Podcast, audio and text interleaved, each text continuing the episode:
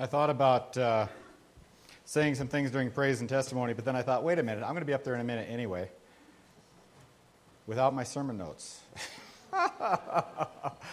okay, I don't know where I have them. Uh, so, flash up my uh, PowerPoint up there, and, and uh, everybody get a look at that.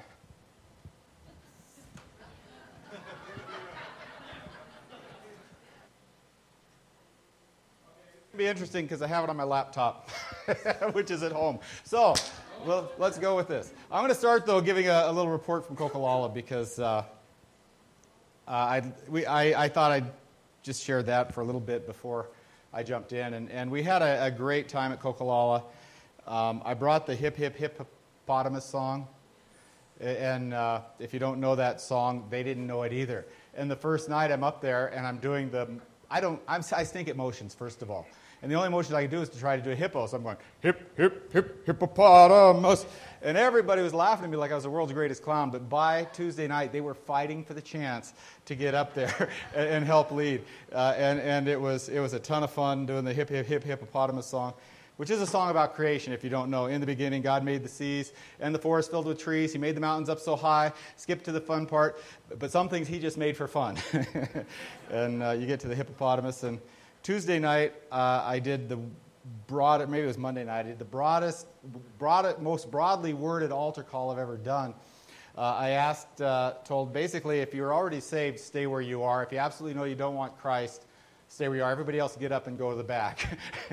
and they did because they're little kids, and the cabin leaders had a wonderful time to, to visit and talk with them. And I have no idea how many decisions may have been made or, or may not have been made, but uh, there you go. So, so as well as I can do this off, off my memory, wondering what in the world I did with my uh, sermon notes, um, we're going to look at the, the, the question that we're discussing is where are we in the prophetic timeline?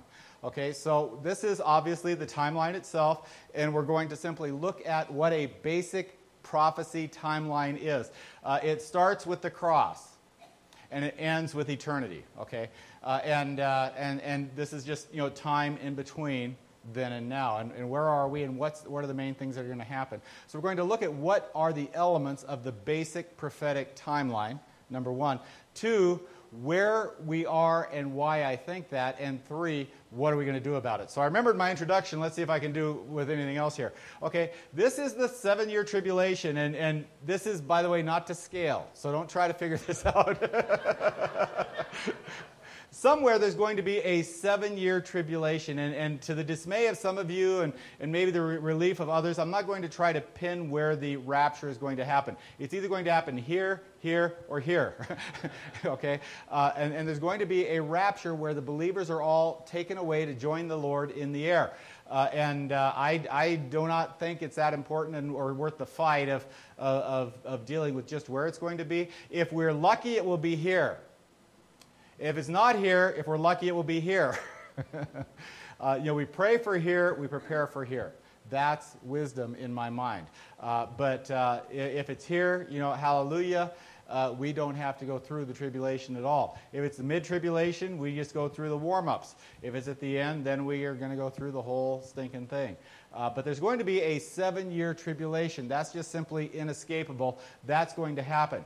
Okay? The return of Christ is going to come at the end of the tribulation. He will come down, his feet will hit the Mount of Olives, there's going to be earthquakes, uh, all the bad guys are going to be dealt away with. Yeah, we're going to we're going to enter this thing called the millennium. It's called the millennium because millennium means a thousand years. They turned this phrase before the millennium falcon. I don't know what millennium means with millennium falcon, but most people they hear millennium, they're waiting for the word falcon to follow anymore. It's the world we live in. But but that's going to be followed by a thousand years with Christ reigning on the earth. Okay? He's going to reign on the earth. He's going to have a throne in Jerusalem. Uh, the nations will flock there. They will, they, they, people will still live uh, and die, but it says he who dies uh, at 100 will be thought a child or, or an infant uh, he'll, he'll be mourned at 100. And that doesn't mean we're going to get old and hobble around. Uh, you know, if, if you were to be born into this thing, you're going to live a healthy life, a healthy long life with spryness and, and agility and all those cool things. But at the end, uh, Satan is going to Satan's going to be in prison all this time. This is actually the, the thousand years are defined by Satan's prison term. He, he, the, the Bible says, throw him in, in, the, in the pit for a thousand years and then release him. And so those thousand years are Satan's prison term. That's why it's not a symbolic number. Some people, by the way, we're, we're considering this option only. Some people are what we call amillennialists. Uh, which means there really isn't a millennium. It's, it's a symbolic term. I'm not sure what it means. Uh, Post millennialists millennialists say the millennium is going on now, and at the end of the millennium, then we'll enter the tribulation, and the millennium is a symbolic term of something. What we find in Revelation, we find the word thousand repeated seven times uh, in this one short span, and it's describing Satan's prison term. And because it is a prison term, it's not symbolic, it's, it's true, it's literal. Okay, so uh, that's my take on it. That's going to happen. So we're looking at the, the, the, the, this period. At the end of that, we're going to have a new heaven and a new earth. He's going to, P- Peter says, uh, all these things will be dissolved with fire. Uh, since it's going to be dissolved with fire, it's going to end this way. How should we then live? And he's really getting our point, our attention down. Uh, we better live in light of uh, this thing right here. We are going to enter a new heaven and a new earth. At that point, there will be no more death, no more crying, no more tears. He will wipe away every tear. We'll only know happiness. In the meantime, we live in this thing that is called, you can call it the age of grace, you can call it the church age, you can call it whatever else you want. Those are the basic terms that it's called in. And so the big question is, where in this church age are we? And we have our scripture reading that we read 1 Thessalonians uh, chapter 5, verses 1 through uh, 5, that basically say, uh, take your best guess. Nobody really knows. But it also says, be watching. Be watching so that it doesn't take you by surprise. So 1 Thessalonians chapter 5. Now, concerning the times and the seasons, brothers, you have no need to have anything written to you, for you yourselves are fully aware that the day of the Lord will come like a thief in the night. That's another way of saying you don't know when it's coming. It's coming like a thief in the night. You don't know. If you knew the thief was coming, he wouldn't surprise you, right? But he does. While people are saying there is peace and security, then sudden destruction will come upon them as labor pains come upon a pregnant woman, and they will not escape. But then he says this You are not in the darkness, brothers, for that day for that day to surprise you like a thief. For you are all children of the light, children of the day. We are not of the night of the darkness. So then, not, let us not sleep as others do, but let us keep awake and sober. So he's telling us we're not like them. You know, we are, we are to pay attention, we are to be aware. Uh, he tells us in, in Matthew 25 or 24 to watch the signs. Let me skip there real quick. Matthew chapter 24, he talks about the fig tree. Uh, verse tw- uh, chapter 24, verse uh, 36. Is that th- what it says? 32. From the fig, from the fig tree, learn, learn, from the fig tree, learn its lesson. As soon as the branch becomes tender and puts out its leaves, so you know that summer is near. So also, when you see all these things, you know that he is near at the very gates. Uh, and then he goes on and talks about this generation, which is uh, something we're not going to get into right now either. But, but he tells us to watch the signs to be aware. So when I look at this and I talk about the signs, where do I think we are? And the answer is really close to there. Okay? Uh, if, in my opinion, and, and I'll, I'll tell you why, because I have some very specific reasons for saying this. In my opinion, we are really close to there. And, and, and for, so, so just you know, moving on to why, uh, why would I think this is, is looking at the signs. The very first, uh, it, there are some that are sneaky and deceptive, and there are some that are so big and obvious, it's like the reason you don't see it is because it's just so accepted. For instance, the nation of Israel right? It, it, Israel has been a nation for 70 years now, and it's really easy to take that for granted. But, but uh, it, there are prophecies. In First Thess- Second Thessalonians, it talks about the Antichrist, the Christ, the man of lawlessness, taking his seat in the temple, declaring himself to be God. Well, if there is no temple because there is no Israel, you can still say, well, there is no temple, Steve. No, you're right, there is no temple. But, but, but, three and a half years is enough time to build a temple. Right? Uh, in fact, that would make perfect sense that, that if they started here and when they are, uh, what do they call it when they reveal some new building? The dedicate, when they're dedicating the new, the new building, that's when he came in and would, would come in and take his step. It makes perfect sense. Take a seat. It makes perfect sense uh, that that would happen. And, and it, but it does happen, by the way, at the halfway point of that, uh, that, that he breaks the treaty according to Daniel. So, so there's this, the temple is not an issue as far as that goes, but the Israel being a nation is an, is, is an issue. Israel as a nation, the, the temple was destroyed by the Romans in 70 AD in the first Jewish revolt. Uh, in the next century, there was what they called the Bar Kokhba revolt. I forget what year, it was like 120 or something like that. And that is when the Romans officially dissolved Israel. So 70, 70 AD, they did not dissolve Israel, but in something in the area of 120, they officially dissolved Israel. They got rid of it. Israel was no longer a nation. It was no longer a place with its own governance. It was no longer a place uh, where they made their own rules, and the, the, the, the, Jewish people were dispersed around the world uh, as they knew it. Uh, and we find them in, in uh, in Italy, we find them in Spain, we find them in England, we find them in, in the Germanic countries and all those things. And of course, today we, you know, we have them in the United States, we have them in Russia. that They were dispersed everywhere. And, and so for 1900 years, 1800 years is probably a little bit more accurate, there was no nation of Israel. And not only, not only that, it was inconceivable that there would be another nation of Israel. Uh, it, it's just, you go, how could this possibly be? How could they possibly get that back? And so what happened is theology adapted itself to the, what was viewed as the impossibility of Israel becoming a nation. And so we came up with things where the church replaced Israel, where um, uh, these, are, these are symbolic, they can't be taken literally. But in 1948, Israel was given back the, the, land and became a nation. And all these things that were thought they had to be symbolic can now be interpreted literally. And, and the fact is, they could be interpreted literally anyway. Uh, you know, if, if we were theologians in 1947, and, and we should still be able to say these will be literally applied. If we were in 1848, we still should be able, but you know, we are, don't, don't think, well, I have better faith than those people. You know, we are, we are at the privileged time when it's easy for us to see how this can all be literally interpreted because Israel is a nation because Israel is a nation and Israel is secure. You can say, well, they always, always talk about attacks. I, I, heard the other day they were talking about the, the, the, the size of Israel's army and where it stands in the world, and I think it was number six. You know, and you go, Israel has only 7 million people in the entire country. They have the sixth biggest military or the sixth most effective military in the world. And the answer is yeah yeah, these people are scary. uh, and, and they, are, they are not likely to be attacked by their enemies. So Israel is, is, is in its nation. We can look at that. We can look at, at the, the Antichrist taking a seat in the temple. We can say, yeah, I can see how that could happen. Uh, we, we can look at uh, the people, the two prophets in, in uh, Revelation chapter, I think it's 13. Uh, two prophets are going to t- prophesy at the temple at the temple court. Let's see, it doesn't look like it's 13. 11. Chapter 11. I'm going to go ahead and turn my light on. Helps me a little bit.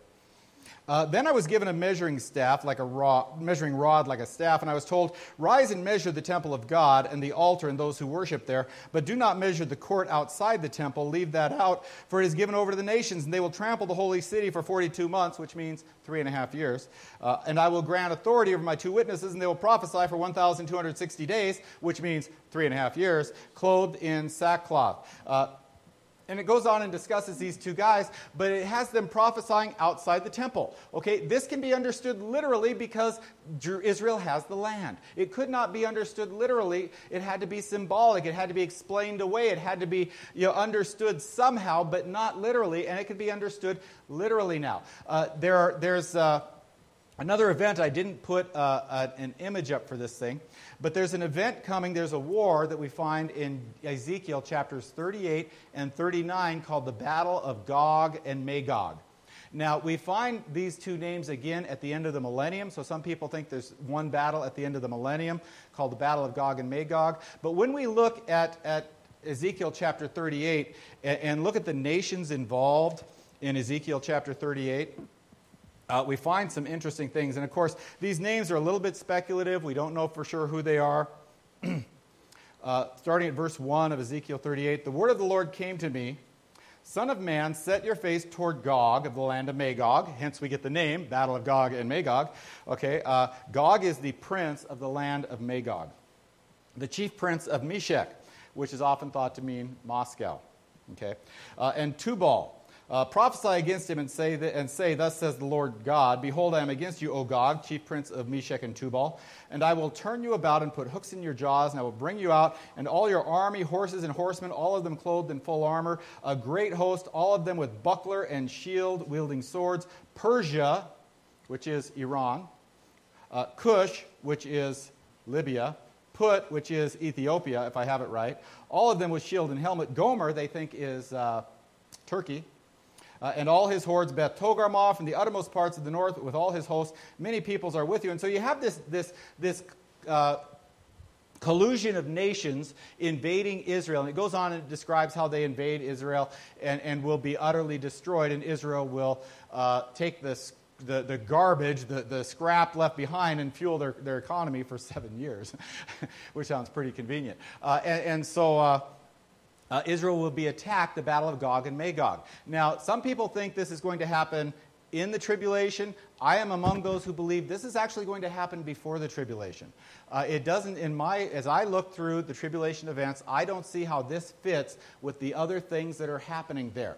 I don't think this is describing something at the end of the millennium only. I think there's going to be two battles, same name. Uh, and, and we find that kind of thing frequently in Scripture. Uh, and so if that's going to happen, then this is the next event on the prophetic timeline, this battle of Gog and Magog. And if this is the next event, what has to happen for it to, to, to, be likely? Well, you know what? If you are paying attention to the news, where is Russia today?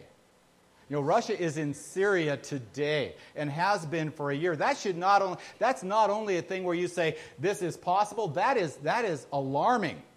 I mean, that is something that should cause you to go, wow, this could happen any minute. Would it be hard right now for Russia to make an alliance of, of Turkey and Syria and Iran and, and Libya to attack Israel?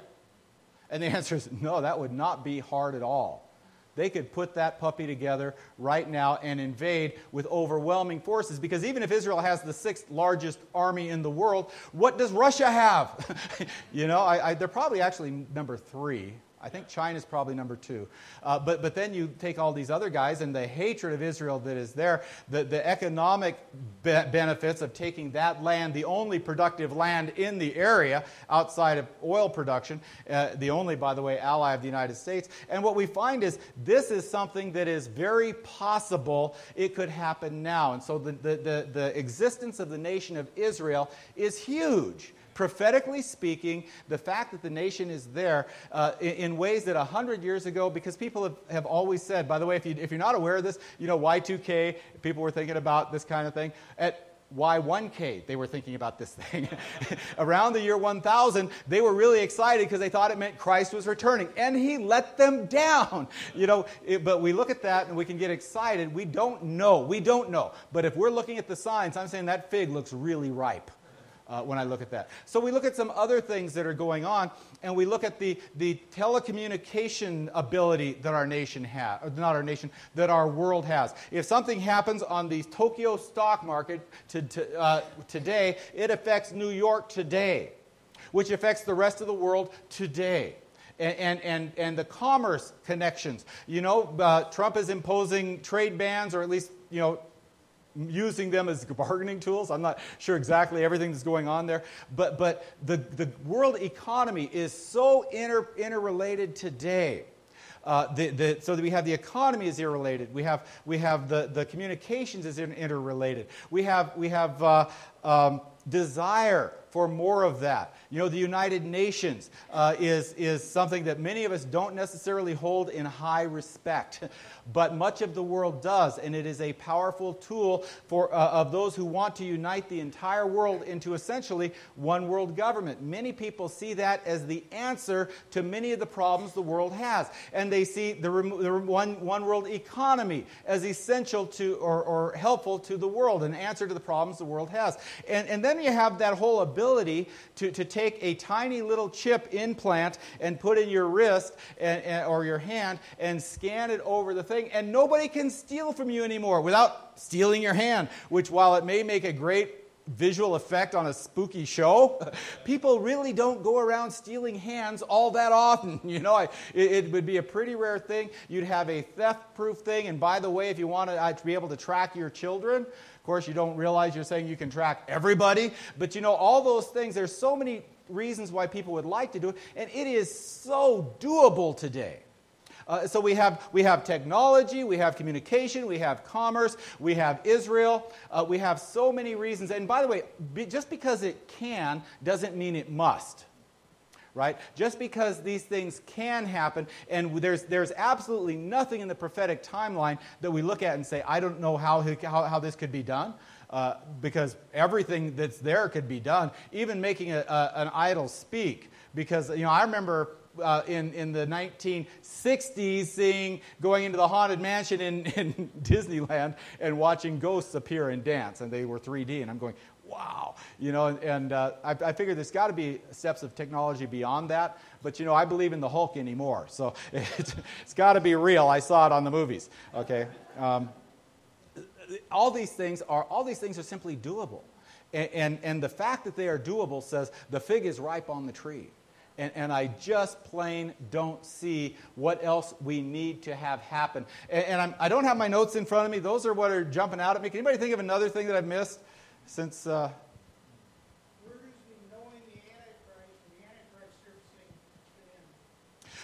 the, the, the tribulation is going to start. Good question. Where, when does the Antichrist come in? Where does knowing him come in? Uh, the tribulation begins, there, there is a very specific event that begins this seven year period. Uh, Daniel chapter 7, or Daniel chapter 9. Let me get this right before I. Uh, my brain is, is jumbled.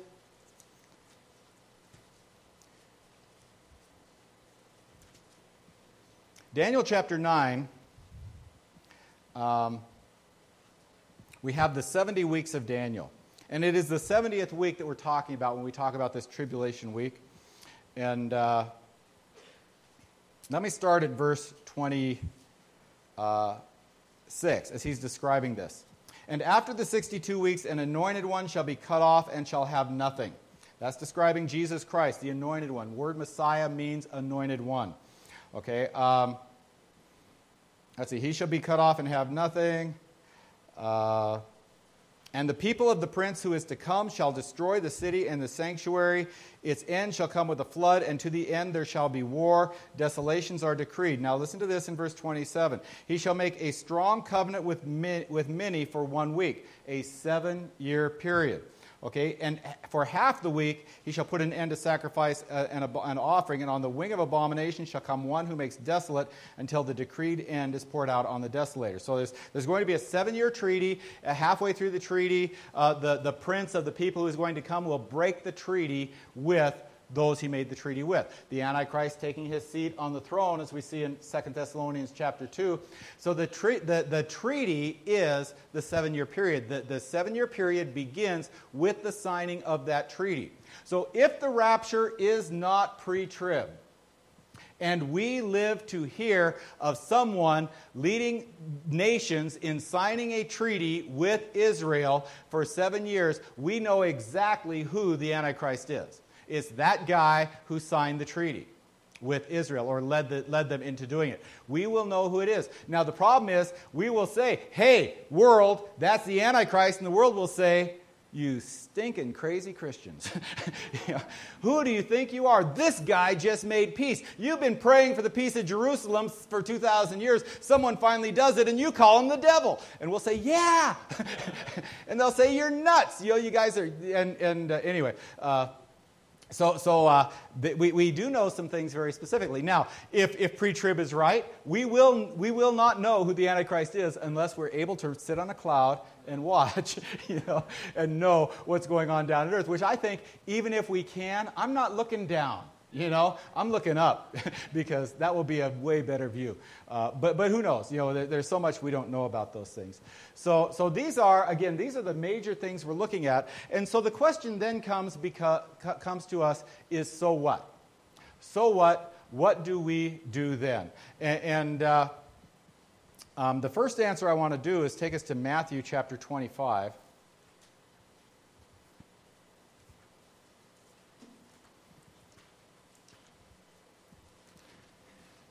Because this is in direct context of Jesus prophesying about um, the temple, uh, about, about these days. And then he says, No one knows the day or the hour. And then in 25, he, actually, let's start in 24. He, tell, he tells some parables, right? Uh, first of all, Matthew 24, uh, verse 42. Therefore, stay awake for you do not know on what hour your Lord is coming. But know this if the master of the house had known in what part of the night the thief was coming, he would have stayed awake and would not have left his, let his house be broken into. Therefore, you must also be ready, for the Son of Man is coming at an hour you do not expect. And then he gives this parable. For who then is the faithful and wise servant whom his master has set over his household to give them their food at the proper time? Blessed is that servant whom his master will find so doing when he comes. Truly I say to you, he will set him over his possessions. But if that wicked servant says to himself, My master is delayed, begins to beat his fellow servants, eats and drinks with the, the drunkards, the master of that servant will come on a day he does not expect, at an hour he does not know, and will cut him in pieces and put him with the hypocrites.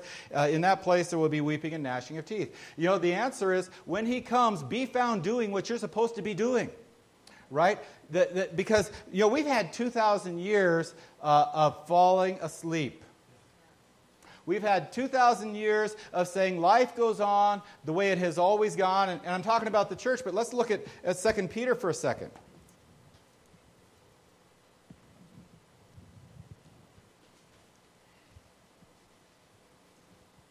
They will say, the second Peter verse 4, where is the promise of his coming? For ever since the fathers fell asleep, all things are continuing as they were from the beginning of creation. They will say that. It says they will say that. Everything, we have, we, we have this constant state of existence. Everything runs at, at the norm. And so we look at back at the norm of what we see today and we project backwards and we come up with the earth is umpteen billion years old and life has evolved over umpteen million years and all these things because we look at this, no change is happening. And we base our reality on the understanding that no change is happening. But in fact, the world is done like this this. He says it was created by God out of water, by water. He destroyed the world. He's coming again. He's going to do it again, not by water, this time by a flood. And, I, will back that up with scripture so you know I'm not just talking. Uh, for they deliberately overlooked this fact that the heavens existed long ago and the earth was formed out of water and through water by the word of God, and that by means of these the world that then existed was deluged with water and perished, but by the same word the heaven and earth that now exist are stored up for fire, being kept to the day of judgment and the destruction of the ungodly. And people, they, they, they, they come along and they say, no, things exist in this state of continuity and nothing ever really changes. Where is this Jesus? What is happening? And we're saying, man, do you not see the signs? they're here. Look at this. Look at this. Look at this. They're here. They're, they're obvious. The problem is they're so obvious that we don't even see them because it's just part of the world that we live in. It's just part of the world that we look at, but we, we, it's like we don't read that language or something. We, you know, we all know when we see an octagonal sign on the road, you know, if, if the paint is all washed off and you, all you see is the octagonal shape, we still know what it means, right? But what if you didn't? oh, that's an interesting shaped sign that I just drove past. Uh, you know, it's, it's, it's just, to, to, if, you're watching the signs, it's so obvious how we are on the verge of this happening. Or I should say, could be. As far as I can see, all the criteria are met, right? Doesn't mean it's going to happen today. You know, we've got grandkids over. I kind of hope he waits for the week, you know. but, uh, you know, in, in, heaven we'll be able to talk too. You know, we'll be able to play. They just might be a little heavy to bounce on my knee. Uh, but, but, you know, so we can think of why we might not want it to come, but it can come. It's ready. It's going to come. Okay, back to Matthew 24. By the way, just in case you're wondering, I've told people this before and I'm trying to be a good boy. My notes don't cause me to speak more. My notes are my leash. and uh, you guys are, I, am off the leash. So, okay. um, So that's the good and faithful servant, is the one that the master finds who hasn't fallen asleep, who hasn't said, you know what, I have this cush job, and, and I'm going to take advantage of it, and I'm going to soak this thing in for the best I can. I'm going to use those gifts and abilities God gave me to serve me. And, and this, is, this is clearly, if, as I read this passage, it screams out at me that it's talking to the preacher and, and, the church authorities over the millennium, the two millennium, have, have certainly taken advantage of it in different situations. But, but while it screams at the preacher, I think it speaks of everybody.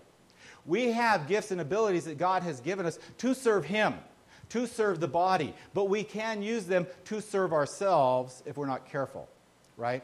Uh, and, and Jesus, that when what was the first first temptation Jesus faced in the wilderness? Turn these stones into bread. And he says, No, man does not live by bread, but by every uh, word that comes from the mouth of God. Why didn't he turn some bread and some stones into bread, though? He fasted 40 days. He was done and he was hungry. What's wrong with doing it? I, I think the answer is this he was not going to use his ability to serve himself. That he, and, and he, he, I think he believed that would have corrupted what he was there for. Uh, and, and so he was not going to do this. He was serving Christ by doing it. So that's the first thing is, is don't do that. Then he gives this next parable. Then the kingdom of heaven will be like ten virgins who took their lamps and went to meet the bridegroom. Five of them were foolish and five were wise. For when the foolish took their lamps, they took no oil with them, but the wise took flasks of oil with their lamps. As the bridegroom was delayed, they all became drowsy and slept. But at midnight, when they were all sleeping, there was a cry. Uh, here is the bridegroom, come out to meet him. Then all those virgins rose and trimmed their lamps, and the foolish said to the wise, Give us some of your oil, for our lamps are going out. But the wise answered, saying, Since it will not be enough for, you to, for us and you, go rather to the dealers and buy it. And by the way, short story, long story short, they were too late. And, and I don't think, you know, for the purpose of a parable, you know, one of the sayings about teaching a parable is don't try to make it walk on all fours, you know, every detail that may not work. The fact is, you can't share, you can't give your oil to someone if you want to. You have to have your oil. What's the oil? The oil is the Holy Spirit. They all had lamps. They all looked like lamps. They all looked like they would burn. They all looked like the real thing, but only half of them were. Because only half of them were spirit filled, if I can use that phrase, right? Only half of them had oil. Uh, there's no faking it. Faking it does not cut it. If you're in church because church is what you do and it makes you look good, and by the way, you're in a habit because you've done this since you were a small child, but you haven't come to Jesus Christ as your Savior, you have an empty lamp. Yeah, your lamp looks, by the way, amen. Yeah, amen. We had a discussion about amen. If you want, we, we decided at camp the definition of amen is yeah. because because if you're, if you're listening to a sermon, I do this. I listen to, I, I, I was sitting in church one day, I was listening to a sermon, and I said, Amen. I thought, Amen. I don't say that anywhere else. Why do I say, what does it mean? I'm, I'm agreeing with him. I'm saying, yeah, yeah. I like that. Uh, yeah, at the end of your prayer, dear Jesus, God bless this food. Yeah. right? it's wonderful. Okay, anyway, total distraction. I need my notes. okay, uh, it's too late for them. He follows that with the parable of the talents. Do you hear this? Bang, bang, bang. He's hitting that, ha- that nail. You've heard me say this before. How many times do you hit the nail? The answer is as many times as it takes, right? Some guys, they, they come in, they go, I can hit that nail once, bang, and wow, that's really cool. Some of us need to hit it a few more times. He's hitting this nail three times. He talks about, about the, the, the servant, the good and faithful servant who's, who's uh, been entrusted with much. Then he talks about the, the ten virgins. Then he tells the parable of the talents. It will be like a man going on a journey who called his servants and entrusted them with his property.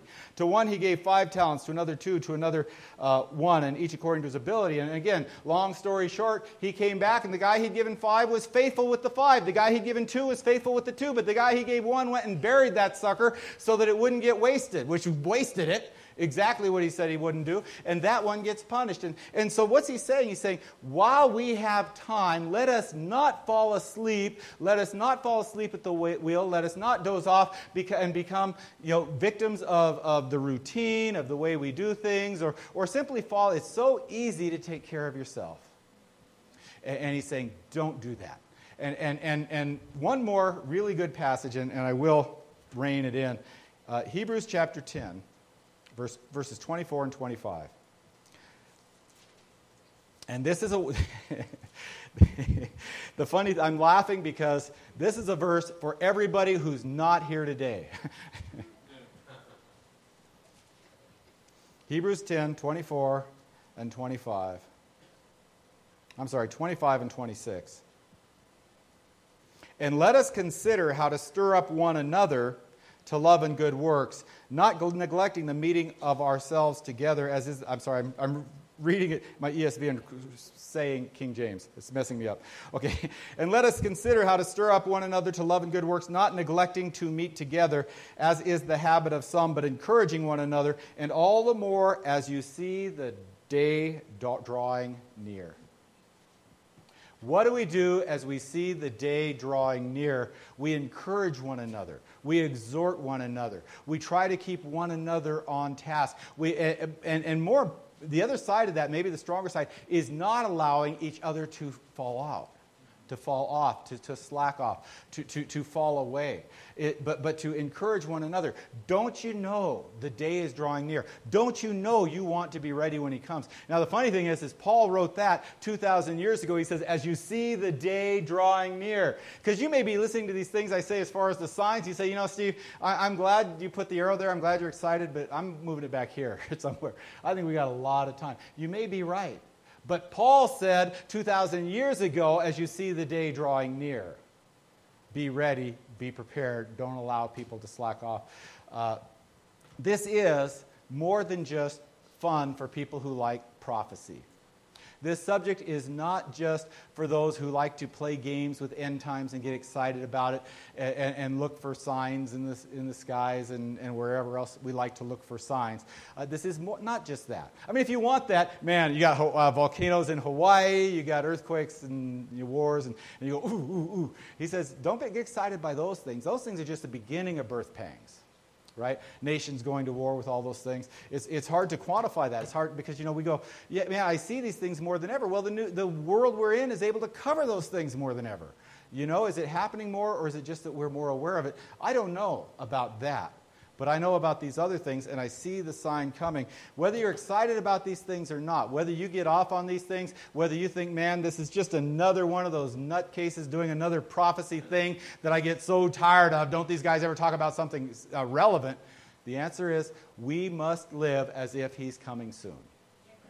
Yeah, regardless. So, uh, I hope this has been a blessing to you. Hope you are encouraged and, and will live for Christ. Let's bow in prayer. Father God, I thank you uh, for this subject, and, and I thank you that you have given us so much of this. And, and Lord, especially something I didn't even mention that you win. And, and, we have great confidence in that. I praise you for the victory you, you do win. Father, whatever we might have to go through on the way to this victory, whatever hardship we might have to endure, let us press on and be faithful and true to you. I pray in Jesus' name.